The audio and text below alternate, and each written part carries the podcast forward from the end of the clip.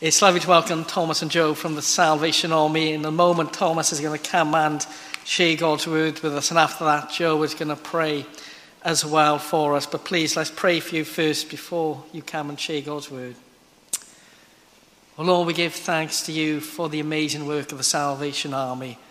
And we give thanks to Thomas and Joe and for their ministry in this town as well. And so we pray blessing upon them both as your word is shared. Amen.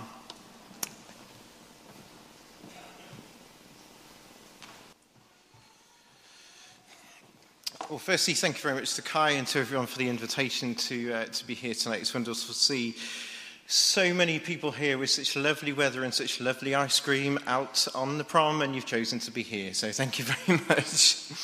But I want to start by asking a question, and the question is this: how many Salvationists does it take to change a light bulb?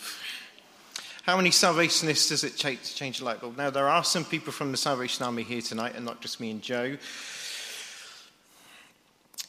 You might think it's one, and that's one to change the light bulb itself, but you'd be wrong in thinking that.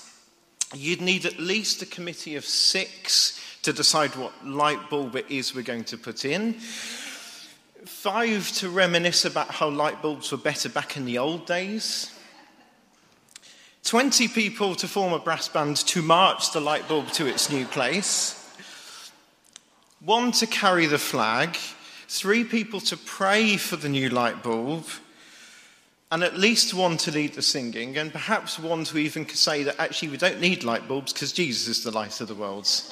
There's always one, isn't there? Of course, that's something of a stereotype about the Salvation Army. The Salvation Army isn't just all brass bands and timbrels. I can assure you of that. And that sort of joke is one that you can adapt to any denomination, I am sure. That's not necessarily an invitation tonight to do that, though. But it raises an important question as to how do we as individuals and how do we as a church cope with change? How do we cope with change? Because Pentecost was a moment of change, a huge moment of change for those people gathered in the upper room. It wasn't just a little tweak here or a little tweak there. It was the kind of change that needed a huge change and the huge working of the Spirit. Some people love change. Don't know what you're like, but some people love change. They just get bored looking at the same things and doing the same things over and over again. Some people really, really don't like change at all. They just do the same things in the same order. And to a point, that's that's all right. That's all right. A lot of people say they want change, but actually when it comes to change, they don't like it at all. If you don't believe me, I challenge you to go back to your church or, or maybe talk to somebody like Kai after the service today and suggest rearranging the seating in Saint Mike's.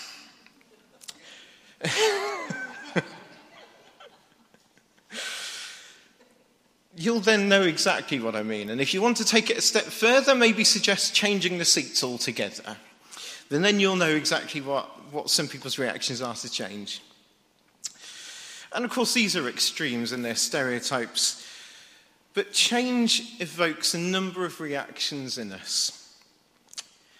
Exhilaration, fear of the unknown, a sense of refreshment, or maybe a sense of frustration that this change should have happened weeks, months, or even years ago. And the story of Pentecost provides us with some questions for us today. Firstly, how did God's Spirit help a perplexed and traumatized group of people? Some would have loved change, some undoubtedly would have not liked change at all. How did God's Spirit help them step into this new life in the Spirit? And how does the Spirit help us journey through change today? Central to Pentecost is the truth that God is a gift. He is the gift of creation, the gift of Jesus in his death and resurrection, and now the gift of God in the Holy Spirit. God is constantly giving to us. The Holy Spirit, though, isn't a goodie bag of gifts and powers. The Holy Spirit is the very Spirit of Jesus Christ poured into every single one of us. In Romans chapter eight, Paul writes, "If anyone does not have the Spirit of Christ, they do not belong to Christ." In other words, without the Spirit, there is no Christian. And there's no Christian without the Holy Spirit. Amidst the crisis and the change, the disciples sat in a room and felt a wind begin to blow on them. When change happens, whether it's welcome or whether it's forced upon us, God shows up, bringing these gifts, providing all that we need, and renewing us in the comforting, strengthening presence of the Holy Spirit. However uncertain those disciples felt about the changes which life had brought them, they all burst out of that upper room with joy and exhilaration. Frightened people suddenly became bold in Christ, exuberant and very, very talkative. When we let the Spirit work in us, even in the most change-adverse amongst us, we can face those changes with courage and with joy. Because where God calls us to go, God also accompanies us. The Spirit sees where we've come from, knows where we are, and certainly knows where we're going. It's comforting to realize that even though we may not know the way that we're going, the Spirit does, and the Spirit is with us every single step of the way. On that first Pentecost, people spoke in languages that they'd never learnt before. Peter, who had, as many of you remember, denied Jesus three times, stood up and preached a sermon that saw three thousand people converted. I think I'd be a little bit frightened if I stood up to do a sermon one week and three thousand people suddenly came to Jesus. It'd be wonderful, but quite frightening at the same time. But when the Spirit calls us to go out into the unknown, joy breaks out, and the things we thought impossible become possible in a way that we could not have imagined before. All that God needs is us to say yes to him. We just need to say yes to him. Saying yes to Jesus is the sticking point for many, many people. When writing to his convert Timothy, Paul wrote to him saying, "Rekindle the gift of God that is within you. For God did not give us the spirit of cowardice, but rather a spirit of power and of love and self-discipline." The gift may be from God, but it's up to us to do something about it. What if you're not sure, or "I'm scared" became yes and amen? How would that change you? How would that change the church that you go to?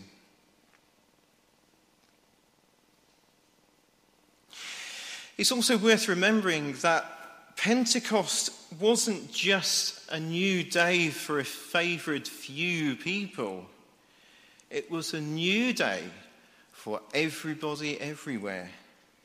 The tongues of fire landed on everyone in that upper room, and Peter reminded the crowds that God had promised to pour out his Spirit on all people. That all people, we find in Acts chapter two, includes us and includes us today. Because in case anybody hadn't quite understood the all people part, Peter makes it nice and clear for us. Women and men, young and old, maidservants and menservants. There might be terms that we don't use today, but he's making it very clear. It's for everybody. I don't know what it's like for you in your church or in your denomination, but for some people, they see it as the minister's job to speak to God and then let everybody know what God says. But when we think of Pentecost, when we think of the Holy Spirit today, the new thing that God is doing isn't brought into being by an elite group of people who might have a little white thing on their neck or who might have shiny little things on their shoulders. It isn't limited to archbishops or the Pope or presidents or superintendents or the general of the Salvation Army or any other titles that these people might go by. It's not limited to people who have been to Bible college or who've served in the church for so long that they're considered part of the furniture. The Spirit can and does come to everyone.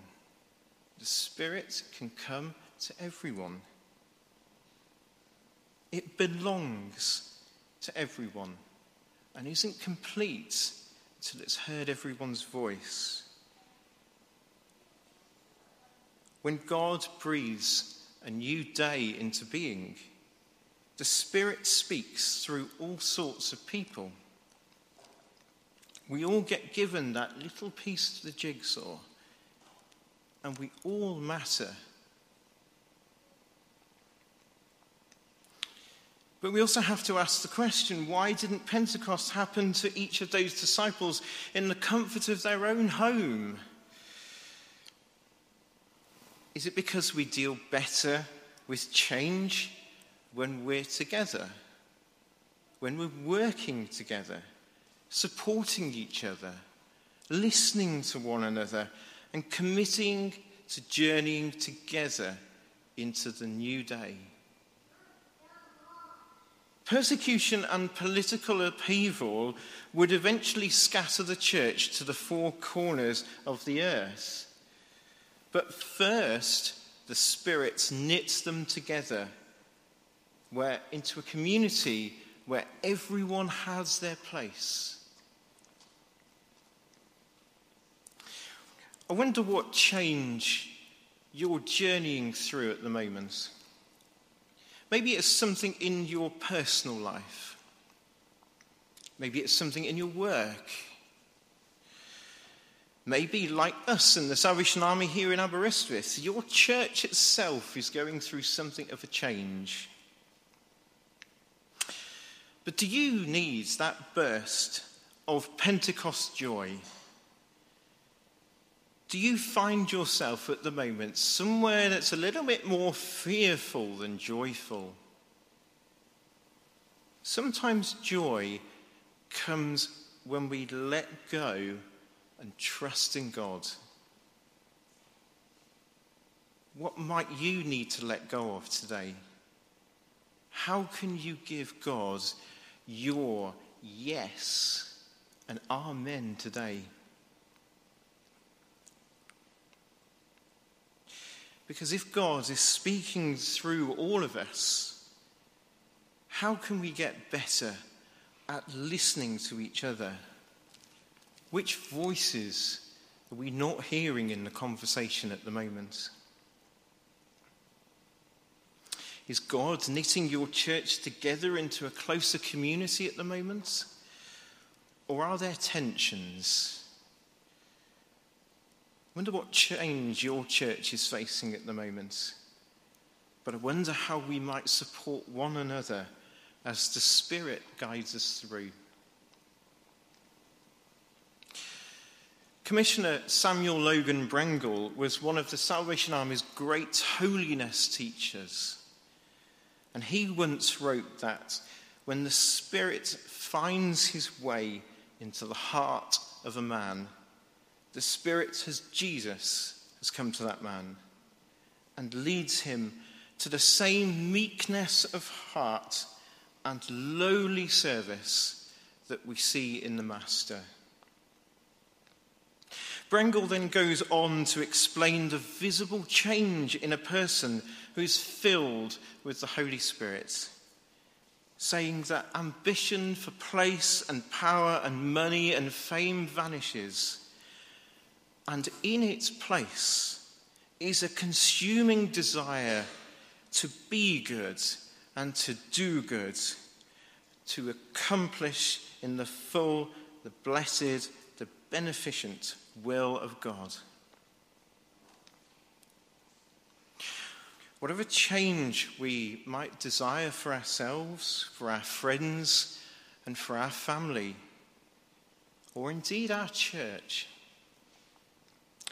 let's be bold and let's be confident in the words that William Booth, the founder of the Salvation Army, wrote as he celebrated fifty years of being a Christian. He wrote these words, and I hope these are the words that you can say today. William Booth wrote, "Thou Christ, a burning, cleansing flame, send the fire. Thy blood-bought gift, today we claim, send the fire. Look down and see this waiting host. Give us the promised Holy Ghost, because we want another Pentecost. Send the fire."